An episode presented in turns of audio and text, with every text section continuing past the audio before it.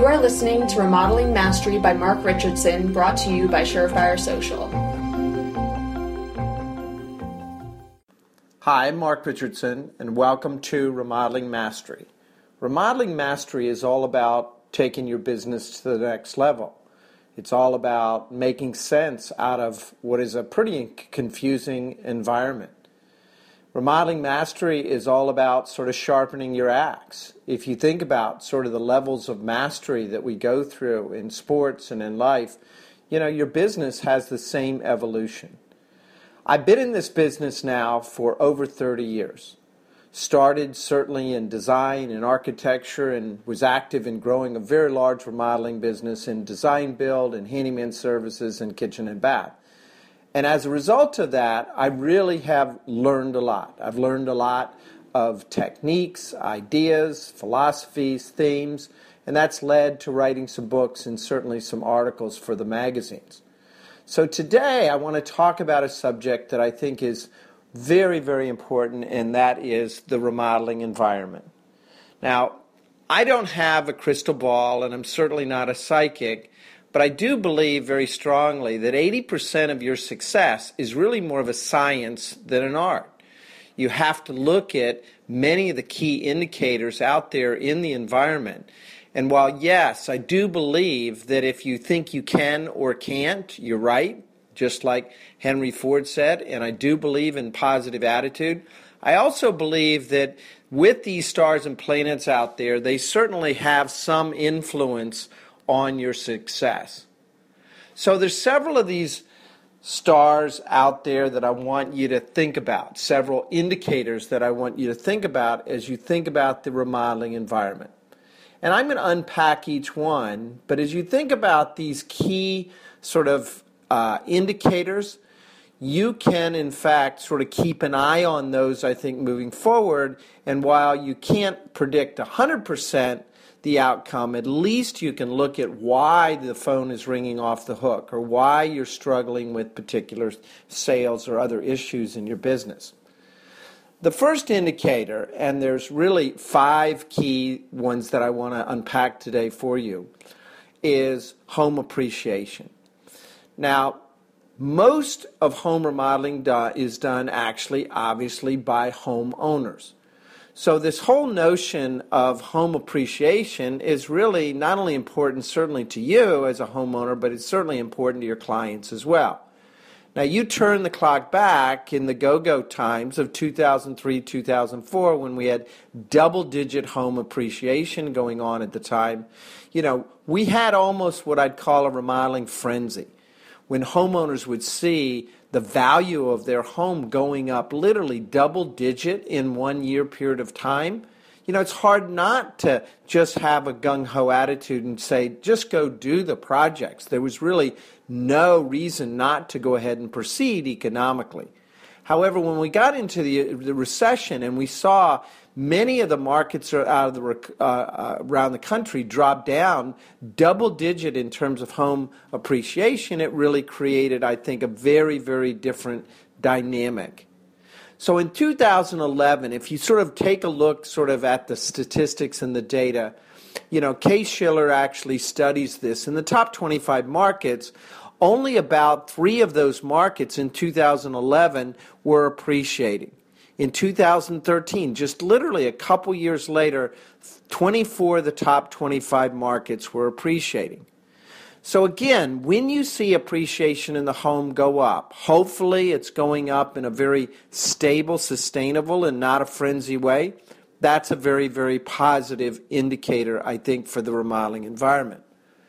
The second indicator to keep an eye on is interest rates. Now, needless to say, interest rate rates, when they're very, very high, you know, people want to invest and certainly see the return on those interest rates, but they also cannot see as much in terms of return in terms of the borrowing, borrowing power. Now, you can certainly get out a pencil and do the math of the difference between 4%, 8%, 12% interest rates, but I can tell you it does have an impact, an impact in terms of, of what the client can do in their home, but it also has an impact in terms of the uh, the confidence that they have and the fact that if interest rates are low, it's likely at some point for them to go up, which creates also a sense of urgency. Now, I bought my first home in 1981. For those of you that were around at that time and have a little bit of memory, 1981 interest rates were well into the double digits. I came out of the settlement room doing a victory dance at 14.5%. Now, today we're at roughly 4%, 5%. If in fact, you know, homeowners have the ability and certainly they're being scrutinized more carefully in terms of paying the money back. So interest rates today are a very positive indicator in terms of what's happening, not only in terms of being low, but also in terms of potentially those climbing up. The third indicator that I, I think you keep an eye on is unemployment. Unemployment is sort of an interesting number in that if you really think about it, worst case scenario, eight out of 10 people have a job. However, uh, it does create, I think, a level of anxiety and fear. You know, am I going to keep my job? Are we going to go through cuts in our company? And certainly it tends to paralyze, I think, a lot of remodeling activity.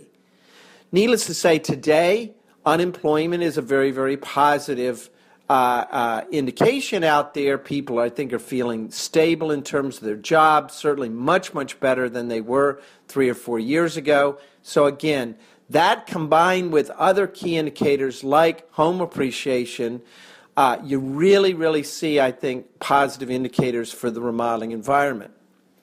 A fourth indicator that I want to touch on that you don't necessarily appreciate, which is really, I think, probably more relevant to today's times, and that is what's called homes that are underwater.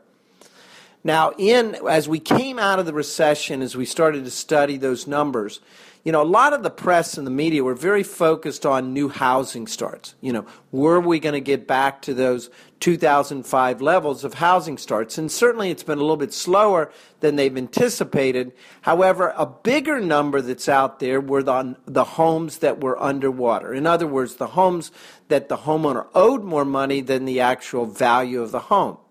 That actually had grown to about 2 million homes in the United States. And in about a one to two year period of time, that really cut in half. That dropped in half, in part because of the appreciation, but also the real focus on the homeowners to really utilize their cash and certainly pay down the debt. Again, I think it's a very positive indicator when you see the levels of homes underwater go down dramatically and literally put half of those back on the market, which creates the confidence that's required in terms of investing in the homes and in home remodeling. The fifth indicator to keep an eye on, I think, is an interesting one, and that's the stock market. Now, many people certainly remember what happened in 2008 when we saw the stock market dr- drop dramatically. Well, a lot of people don't realize how much it's grown over the last few years. The stock market is, is one of the key indicators I think that's out there. Not so much in terms of where the money is being invested from, but more in terms of, I think, how people are really feeling. What's interesting, I oftentimes ask audiences as it relates to this if I gave you a little pot of money, how many of you really are going to go out and invest it back into the stock market most people say no, they want to keep it in cash, they want to keep it more liquid. Matter of fact, if you turn back the level of wealth that we had in the United States in the 2003 2004 timeframe, in large part because of the home appreciation and certainly the market, uh, we had actually more wealth than we probably have now. However, the level of cash that a homeowner has today is really quite, quite uh, substantial. So, as you look at all these key indicators home appreciation, interest rates, unemployment, homes that are underwater, as well as the stock market all of these really lead to, I think, one of the key drivers for home improvement, and that's consumer confidence. Now, what, what's interesting about being in the remodeling business is you actually, with your ear to the ground, probably have a better sense of consumer confidence and how that, that indicator is being improved. And certainly with consumer confidence being pretty positive right now, that's really a great thing. So, again, as I said, I don't have the stars and planet out there uh, uh, or the, the crystal ball necessarily to say exactly what's going to be happening for the next five years or so. But what I will say is if you look at all these indicators, these are times for growth. These are not times to hunker down. These are times that I think you need to be investing in your people, investing in your product, investing in your process, and, and really finding a higher degree of mastery. You know, regardless of what the times that we're in, I think having that right kind of gung ho attitude is really what your people need to be able to succeed and grow in your business. So I want to thank you for joining me today on Remodeling Mastery and take care, and I'll speak to you soon. Thank you for listening to Remodeling Mastery by Mark Richardson. For more podcasts, please visit surefiresocial.com slash podcast.